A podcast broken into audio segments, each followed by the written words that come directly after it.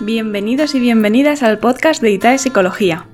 ITAE es el primer centro especializado en la prevención y el tratamiento de la ansiedad, el estrés y el estado de ánimo. Somos un equipo de psicólogos y psiquiatras con una amplia experiencia.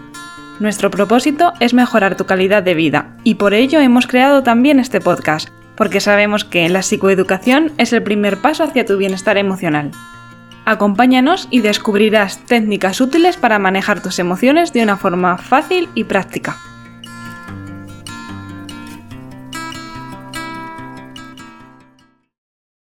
Hola a todos, soy Lorena Alfaro, psicóloga de ITAE Psicología, y hoy voy a hablar del trastorno obsesivo compulsivo, también conocido como TOC. El TOC se caracteriza por la aparición de pensamientos recurrentes no deseados a los que llamamos obsesiones, estas obsesiones provocan malestar y o conductas repetitivas, en forma de ritual, que la persona siente que tiene que realizar para paliar ese malestar. A esto lo llamamos compulsiones. Las personas con TOC reconocen que sus obsesiones y compulsiones son irracionales o excesivas, pero se encuentran con que tienen muy poco o ningún control sobre ellas. Nos podemos encontrar obsesiones de todo tipo, pero las más típicas son las que tienen que ver con la suciedad, los gérmenes y contaminación, el miedo a seguir impulsos violentos o agresivos, sentirse excesivamente responsable de la seguridad de otras personas, por ejemplo, miedo irracional de haber atropellado a alguien con el coche, pensamientos religiosos o sexuales repugnantes, excesiva preocupación por el orden, la colocación de las cosas o la simetría, incapacidad para deshacerse de objetos inútiles o muy deteriorados. En cuanto a las compulsiones más típicas, encontramos el lavarse excesivamente, especialmente lavarse las manos o bañarse, limpiar, comprobar, acciones repetitivas como tocar, contar, colocar u ordenar, acumular objetos, rituales que disminuyen la probabilidad de provocar obsesiones, por ejemplo, esconder todos los objetos cortantes, actos parecidos a supersticiones que reduzcan los miedos obsesivos, por ejemplo, vestir solamente ciertos colores. Una persona puede tener solo una o muchas de estas obsesiones que pueden variar durante el curso del trastorno. Las personas con TOC pueden desanimarse o tener depresión.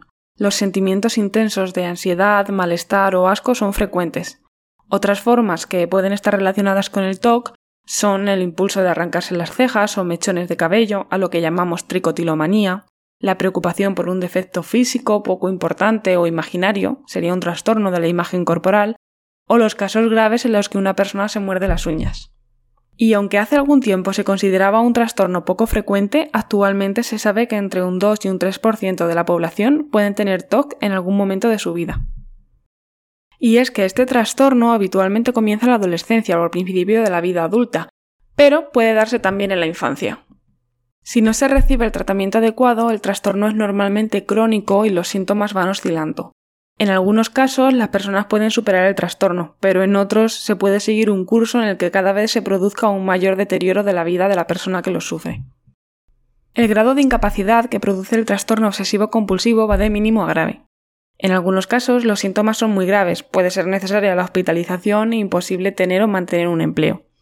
Por otra parte, muchos médicos, abogados, ingenieros, educadores, arquitectos o artistas de gran reputación tienen éxito a pesar de tener un TOC. Para la mayoría de personas, que por otra parte tendrían una vida normal, la vida sería más productiva y se sentirían mejor si no tuvieran síntomas. Los costes emocionales y económicos del TOC para el sujeto, su familia y la sociedad son enormes. Muchas veces nos preguntan si los jugadores compulsivos o las personas que comen compulsivamente tienen un TOC, también las personas que tienen adicción al alcohol o a otras drogas. La respuesta es que no, porque aunque tengan la similitud de que estas personas piensen que no pueden parar al igual que ocurre en el TOC, estas actividades son hasta cierto punto experimentadas como agradables. En cambio, las compulsiones del TOC nunca se experimentarán como algo agradable. Otra pregunta que nos pueden hacer es que si están locas las personas con un TOC, y la respuesta obviamente es que no. Las conductas pueden parecer de locos, pero la persona que las lleva a cabo no está loca. De hecho, la persona que sufre un trastorno obsesivo compulsivo es muy consciente de que sus miedos son excesivos o irracionales, aunque es incapaz de controlarlos. Esta conciencia del problema provoca otro miedo para las personas con TOC, miedo a que otras personas piensen que está loca. Las personas con un TOC a menudo mantienen en secreto sus síntomas y evitan buscar tratamiento. Esto podría explicar el hecho de que la incidencia del TOC en el pasado fuera menor. En cuanto al tratamiento, para el trastorno obsesivo-compulsivo existen dos vías. La primera sería la terapia psicológica conductual. Bastantes personas se benefician de técnicas de terapia que enseñan a los sujetos a disminuir la ansiedad que surge de las obsesiones y a reducir o eliminar los rituales compulsivos. La terapia conductual es un conjunto de técnicas estructuradas que el sujeto aprende a utilizar cuando surgen la ansiedad o malestar debido a las obsesiones o los rituales. El objetivo son los cambios directos en la conducta del paciente. La otra vía sería la medicación, y es que muchas personas con trastorno obsesivo compulsivo necesitan medicación. Los fármacos con potentes efectos sobre la serotonina parecen tener muy buenos resultados. Tal vez el tratamiento más efectivo sea la combinación de la terapia conductual y la medicación. Además, un plan de tratamiento completo debería incluir información para la familia. Muchísimas gracias por escucharnos.